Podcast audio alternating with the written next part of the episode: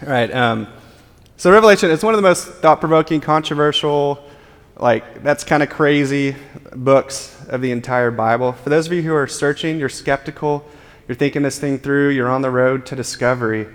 I want to encourage you. There's a gold mine of insight um, and just nuggets to find uh, in this book of Revelation.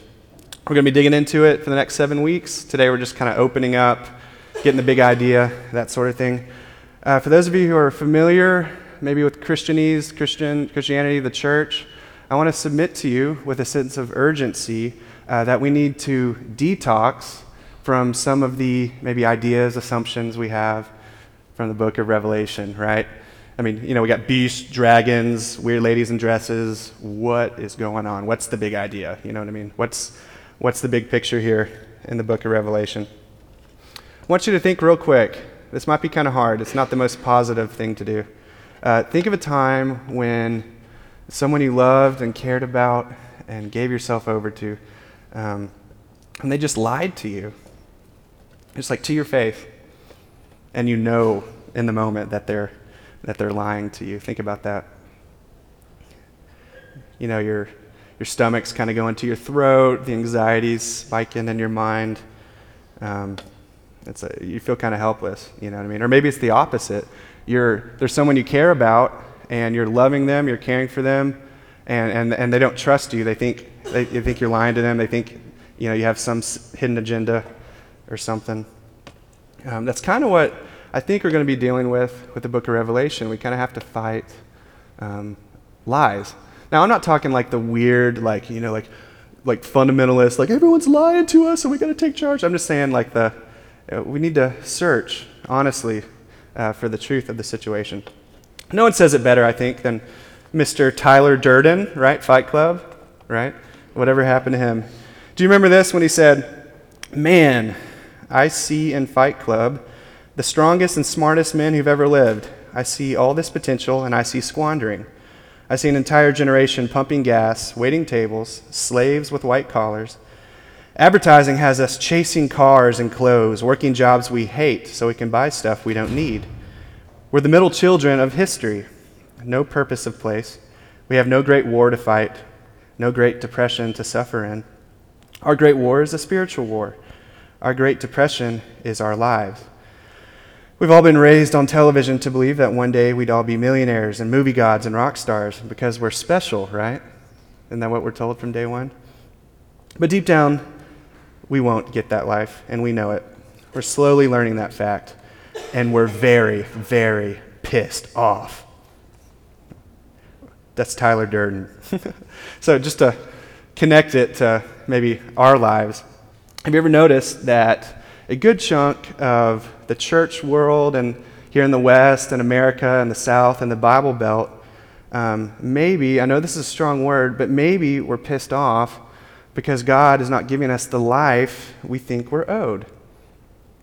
And then somehow it kind of trickles down into the church. We expect the church and God to be kind of this goofy, naive yes man who just kind of tells us that we're special and awesome. You know what I mean?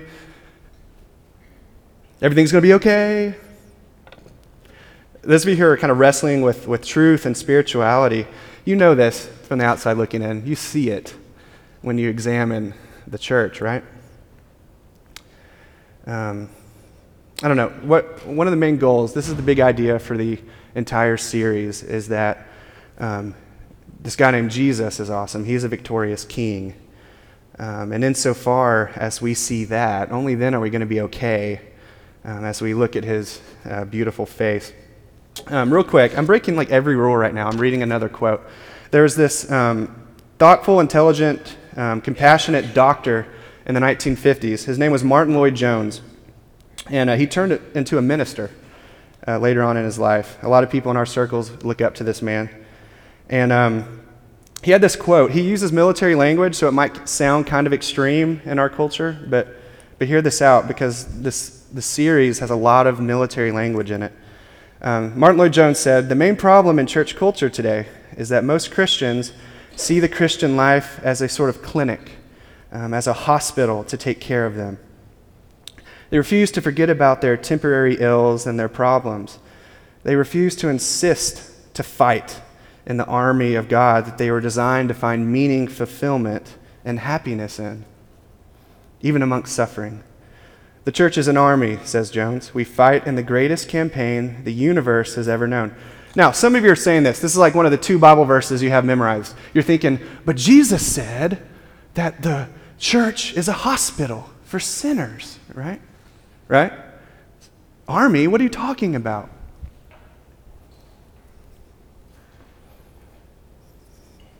But, sorry, not but, you're right. The, the church is a hospital for saints. But please, friends, don't be deceived. Our, our king, our doctor, Jesus, he, he, he meets us where we are, and he sends us back in to the world to find more people who need to be healed. Please don't be deceived, because this is one of the big focuses of the book of Revelation. We're going to have to get over ourself. It's going to be hard. Um, but I'm just trying to kind of give us a fair warning if we're going to see the book of Revelation for what it says. So, that's kind of intense. We're going to have two main characters in the book of Revelation. You got Jesus and you have John, right? They, they both war against this idea that, um, you know, Christianity and Jesus revolves around self, revolves around you, revolves around me. Um, they war against that, against Christianity as therapy, right? Uh, you know, Christianity as therapy is present when God and the church exists to take broken people and to provide them with spiritual goods and services to make them feel like everything's going to be all right. It's a therapy session. You see, the nature of therapy in this sense is that it shelters you. It's actually designed to keep you there. Does that make sense? They don't really want you to get out. That's the nature of therapy. See, Christianity is altogether different. It is therapy, but it's, but it's, it's beyond that. It, it, you're healed and you're sent to find more people who need to be healed. That's what happens. So, I guess therapy looks humble, and it, and it can be, there's a place for it, but Christianity is humble. It, it's for the weak. I mean, by, na- by, by definition, Christianity is for the weak, for those who are desperate and need help. How jacked up would it be if, if Christianity was only for the weirdos? You know, j- it's just for the Christian who all day is singing prom songs to Jesus, all during the day, and then at night, you know, he's like cleaning his purity ring with like WD 40. That'd be so weird if that's what Christianity was for, right? Please be encouraged. Let us not forget. Christianity is for the weak things of the world, the abused, the stained, the weak. And this victorious king enters into the world to, to clean you, to heal you, to transform you, and to send you into the world to find more people just like you, right? John's going to force us almost to think like this in, in the book of Revelation. He's going to force us to go, okay, okay, okay. I get, I get it. Jesus loves me. He wants to take care of me. And he wants to send me to be his presence in the world. That's a huge theme of the book of Revelation. Right? So this is about to get uncomfortable. So think about this. You were um, Maybe you were abused, right? I want to get real nitty gritty. You were abused, and it's it was bad, right? Um, you were on the side of the road, right? Beaten, whatever it might be, taken advantage of. Uh, Jesus rescues you. He cleans you. He makes you pure and lovely in His eyes. And He sends you back out. He sends you. He doesn't keep you in therapy, He sends you back out to help more people who are abused, right? Maybe you're mentally insane, right? Pretty sure that's safe to say there's some mentally insane people. Who isn't mentally insane? You know what I'm talking about? Mentally insane. We have mental health issues that are real, right? They're very real issues. Jesus meets you where you are, and he, he, he rescues you. It's not like you're magically fine all of a sudden, you know, psychologically, but, but you're with him. He heals you, even amongst the the, the storm of life, and He sends you back in to help reach more people with mental health issues, right? How weird would that be if Jesus was like, every day I'm just going to tell you how messed up you are, and that's it? You're just kind of stuck. That'd be kind of weird, wouldn't it? I don't want to be part of that movement. You're, I'll let you up for a breath here in a second. You're addicted to porn, sexuality, whatever it might be. Um, or you were. Only a victorious king who you can't control can, can save you from that. He, he comes in and he rescues you, he transforms you, and I'm hoping you've declared war on it. If not, you're just going to stay there. But, and, he, and he sends you out to help more people, men or women, who struggle with it. Do you see what I'm getting at? I'm trying, what I'm trying to press home, which is what John is going to press home, is that God meets you where you are. Right, you might want to write this down. He meets you where you are, but he doesn't keep you where you are. Right? That's the nature of grace. It works. Right? It works. It's not stagnant. It's an amazing thing. It's a powerful thing. Now, don't hear me wrong. You're not saved by it, by works. That's the whole point. God's working through you. We're not, I mean, we're just passive in the whole thing. All right, so I know some of you, um, you know, you're saying, okay, I get it, but this is intense. You know, army, you know, sin, mission, whoa, you know, that's, where, where's the care? Where's the help? You know what I mean? Because I'm messed up. Um, yes, you are. yes, I am. We're, we're really jacked up, right? Um, that's a good question, but you're coming from the wrong foundation. You're still missing the point. Um, the church cares for each other more than any other family on earth. We pray for each other. We check in with one another. We love one another. We have groups, like redemption groups, to help us deal with intense, um, compulsive issues we're dealing with. But the whole point is not to keep you there, it's to send you and equip you, right? Amen? We'll be patient with you, just like God is. But we don't miss the plan of God in the process. Right? All right. Let's get the uh, just the first scripture up there. We're really only going to focus on this the whole time, right? It's just the opening kind of line to the book of Revelation, right? So let's try to detox from all our um, possible misconceptions. It's going to take time. Um, but here's what, here's what John says The revelation of Jesus Christ, which God gave him to show his servants what must soon take place. See, we got a sense of urgency from the start here. It must soon take place. Right? Here's the big idea. Here's like the big idea, right? Revelation works from the top down. Revelation is something you receive that you can't control, right? Speculation works from the bottom up. It's something I can achieve.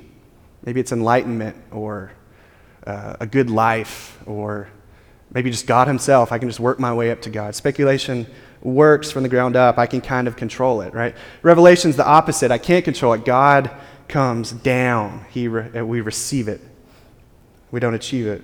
And Jesus, oh my gosh, this is so cool. Um, it's amazing what the revelation is.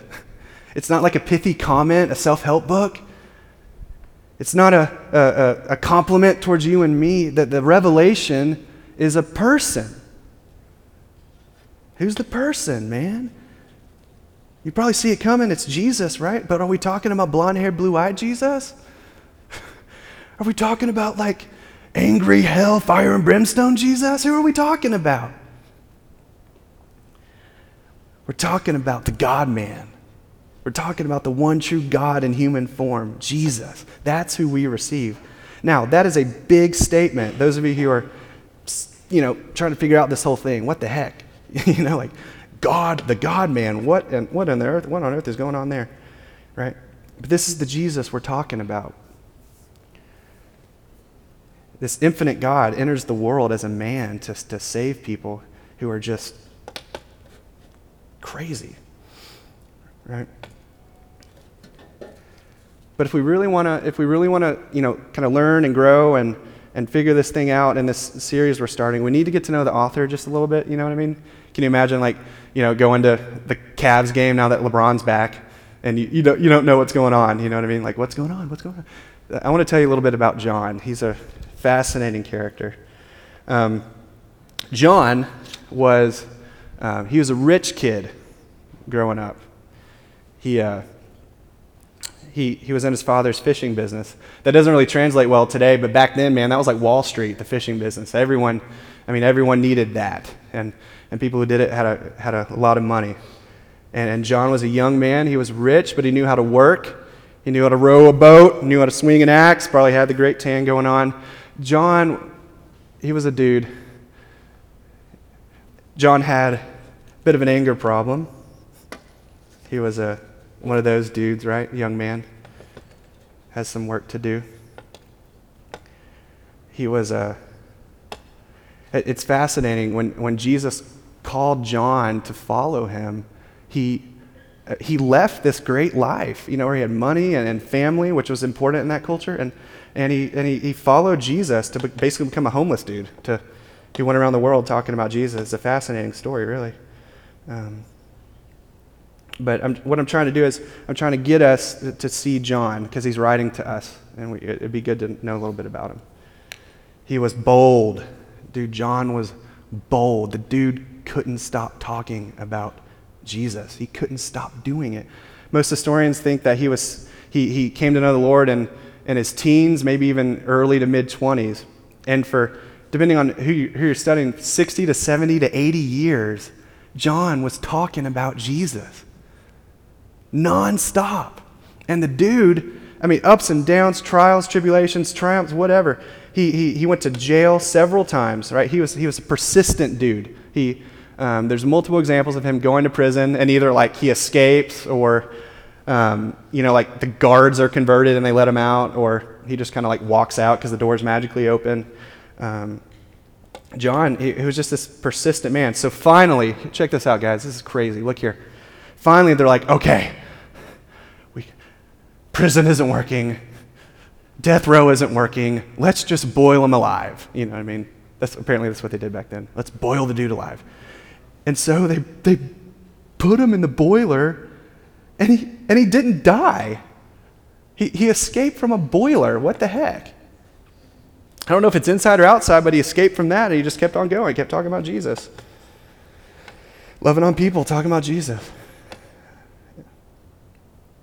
So finally, they're like, all right, all right, prison isn't working, boiling alive isn't working.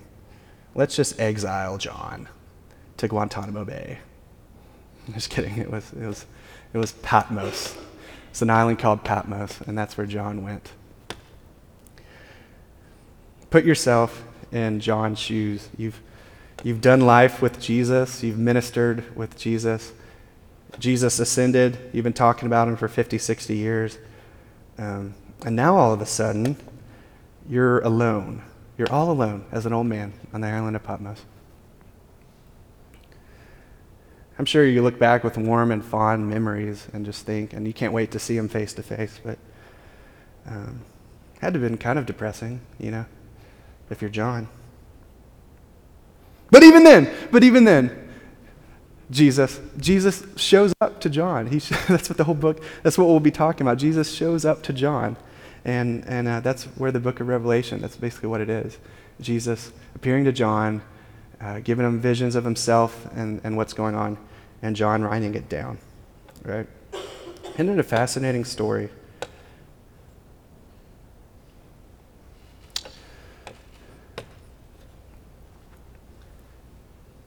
So, think about um, those of you who you might not agree with this. I still want you to put yourself in this situation. You're, you're, John lived with Jesus. He did life with Jesus. He was, you know, running around, preaching, healing, talking, hanging out, going to parties with Jesus, right? And and we learn that Jesus loved John in a, in a particularly special way. Uh, we learn at one point that Jesus says that John was the disciple who he loved, right? in any family or organization or team, you always end up having an inner circle. And John was in Jesus' inner circle. Um, and even amongst that three man inner circle, we see it, it appears that John was closest to Jesus than anyone else. When Jesus' mother, sorry, when Jesus was going through a pretty tough situation, he called on John to take care of his family, which in that day, that, that's saying something. Jesus had a tender affection for John. He called him son of thunder. Isn't that cool? He called him his son of thunder. He brought the heat, right? But like many young men, like myself, John didn't, didn't quite get it yet. But Jesus was patient with him. There's this one time where um, John, they're fighting, these disciples are fighting on who's going to you know, be closest to Jesus. And, and John says, Jesus, I want to sit with you in your glory seat. I want to rule and reign with you, and I want you to do what I say. That's what John said to Jesus. I'm paraphrasing, of course. Can you imagine that? He said that to God in human form. I want you to do what I say. I want to rule and reign with you. And if there's ever a time that Jesus could like flat out rebuke a dude, it's right there. but he doesn't. Legacy, we need to be careful about this, assuming the worst about people. Jesus discerned his heart. He saw that his ambition was good. He wanted to be close to Jesus. Right? Jesus discerned his heart, but he, he, he saw that he was misdirected. So what did Jesus say? That's cool.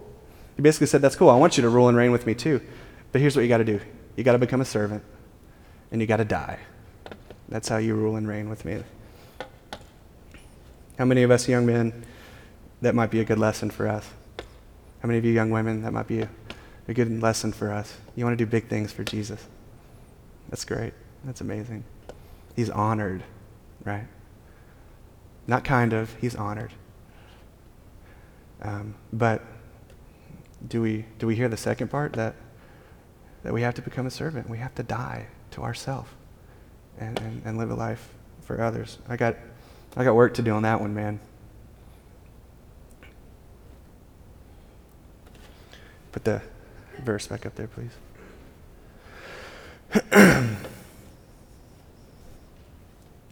John, here in this opening line, uh, last slide, please, the one before that. Um, he refers to us, he refers to us, he refers to his church, and he refers to us as servants, right? What is up with that? He calls us servants. That's, that's stunningly uncomfortable in our culture, right? I know maybe in church culture it isn't, but, but if, if you were to go up to someone and you start talking and you talk about how your identity is that of a servant to people, that's weird. Right? We live in a time where that's the opposite of what our identity is. Our identity is to do what we want as long as it makes us happy, right? That's, that's what the meaning of life is. John's coming in and just blowing that idea up. He's saying the whole point of life is to essentially make others happy.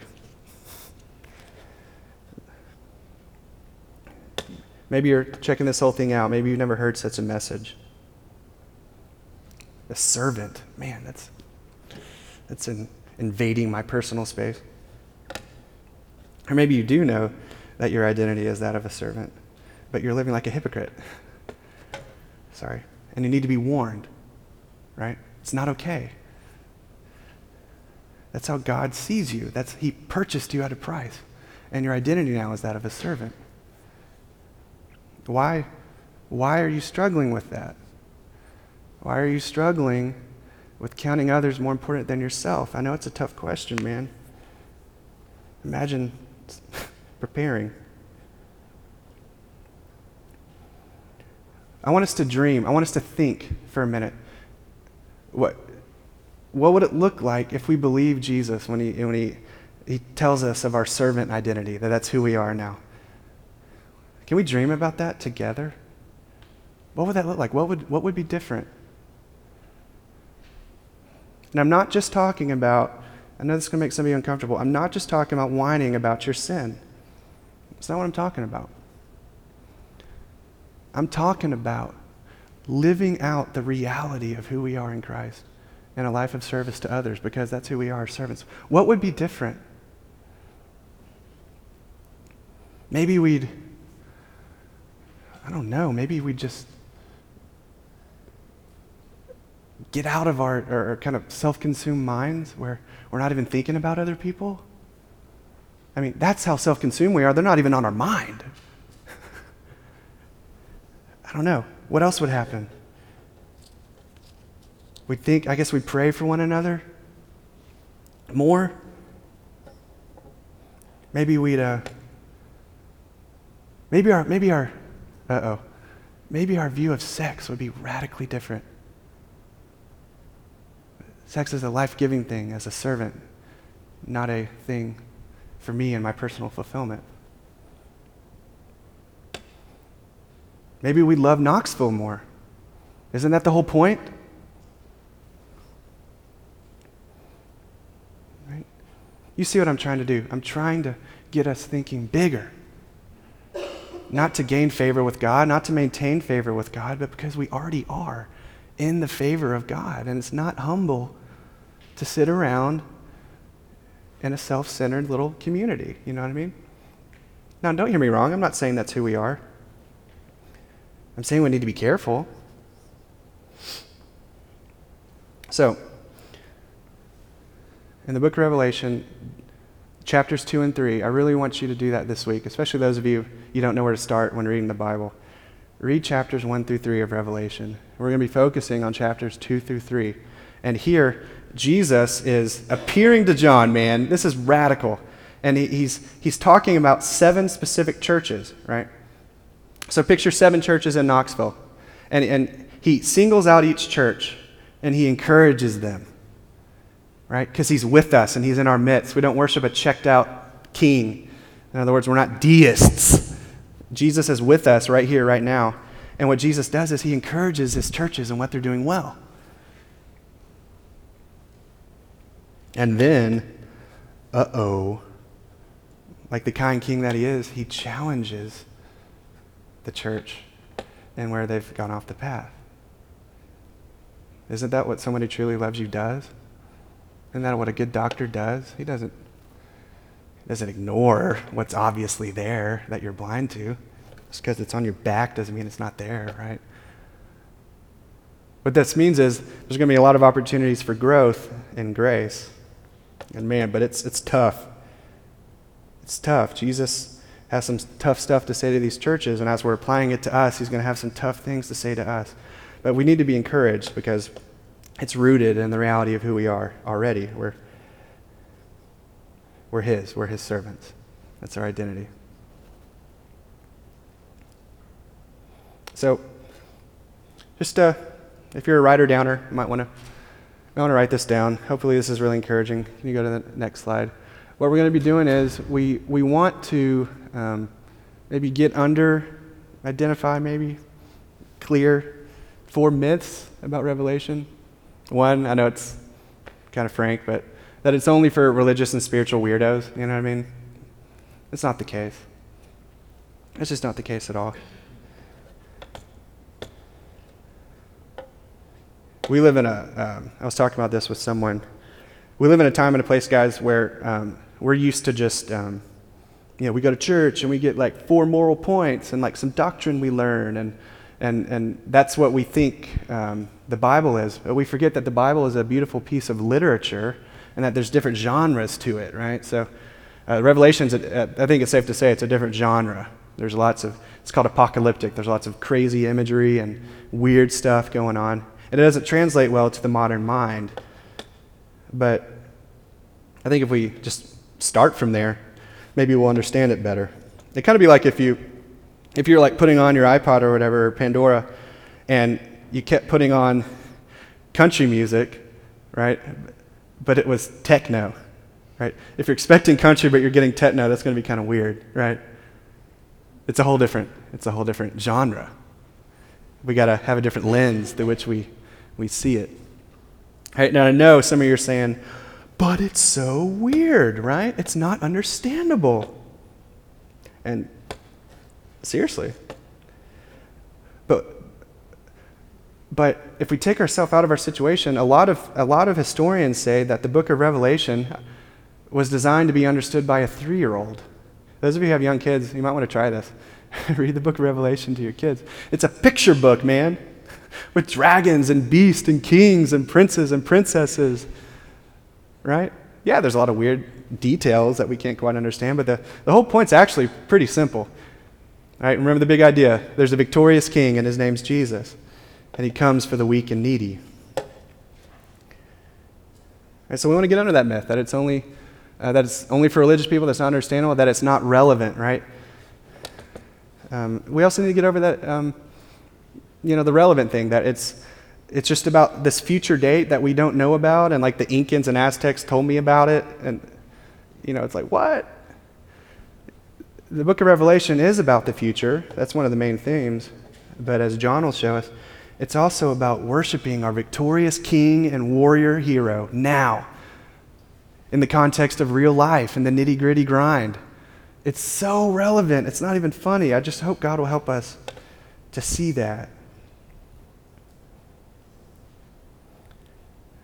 And also, I hope we get over that um, the book of Revelation isn't important, that it's just kind of an add on to the Bible. You can't really understand it, it's, it's weird.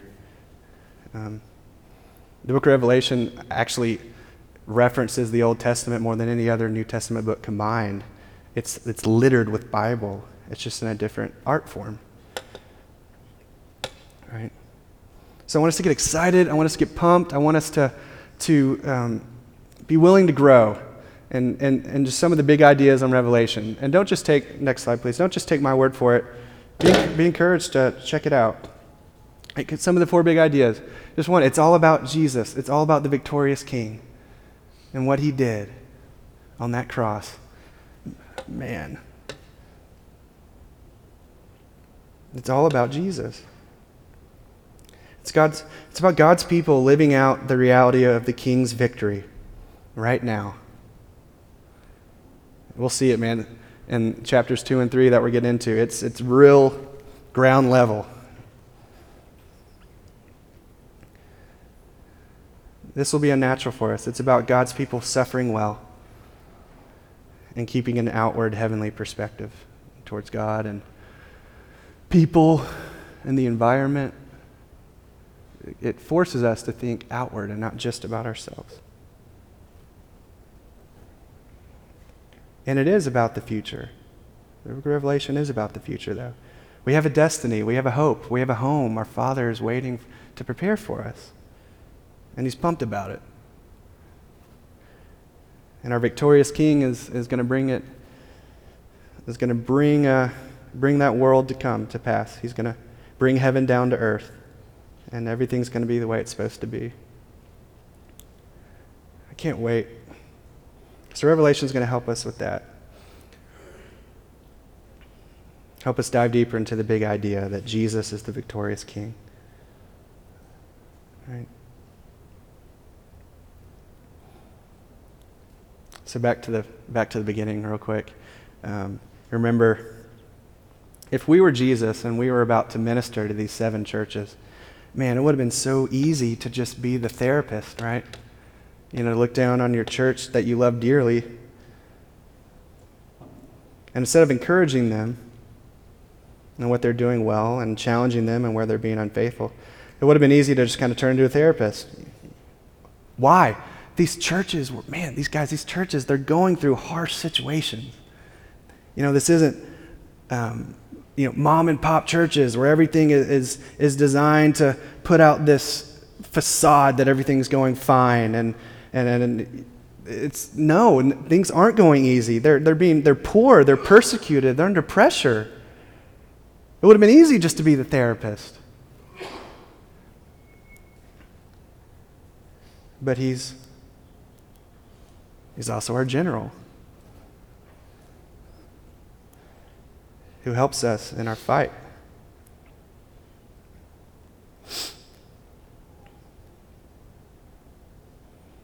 So, just real quick, get us prepared. Just four questions for us moving forward. Uh, do we believe, legacy, do we believe that Jesus is with us in our midst. He's with us, man. Revelation uses the image of a lampstand. He's present. He's not checked out. Not just here at the gathering, but all through the week. Right? With our spouse, with our kids, in our job, when we're doing that again. Do we believe He's with us in our midst? Do we want our kind King to tell us what we're doing well? Are you open to your King encouraging you? It can be helpful, man. Encouragement and affirmation can go a long way. If we're not careful, legacy, we develop this culture where it's like all we do is talk about the negative. How about we encourage one another, affirm one another? We'll learn about that. Don't hear me wrong. We got to get real, we got to get transparent. Here's where it gets fun. Do we believe that heaven is an eternal party and that this life, this short life, is a war? We get it flipped, right? We think that this life is supposed to be a big party and that the next life, I guess, is going to still be a big party. But, but we see in, the book of Revelation, this life is a war. And I know that word is weird in our culture, it has lots of negative images, but um, this isn't an unjust war. This is a, a, the greatest war of peace the world has ever known. Uh, the war to, for, for things to be the way it's supposed to be by the power of the victorious king.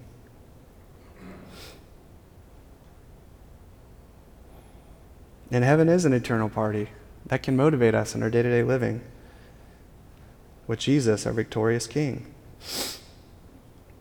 And lastly,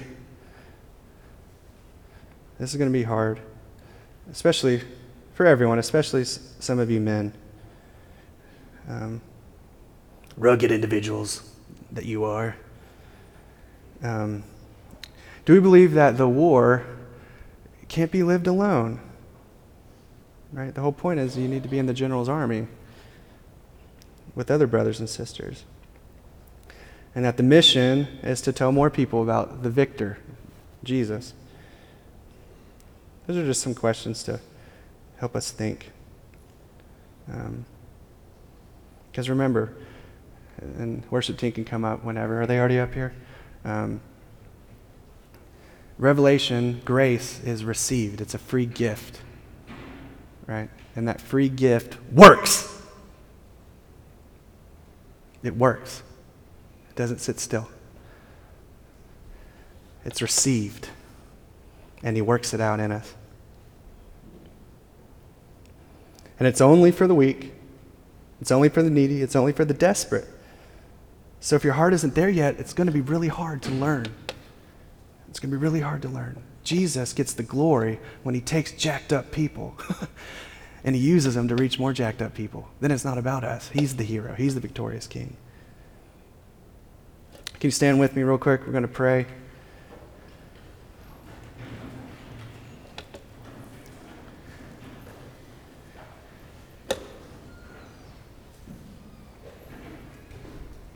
What we do now is we really want a time, especially after an intense sermon where you can reflect and, and work things out and see what God's doing and sing and maybe talk to people or, or whatever, really. Um, we have what's called communion in the back. And that is a, uh, it's a visual gospel. What, what's been going on for the last 30 minutes or so, you've been hearing the gospel.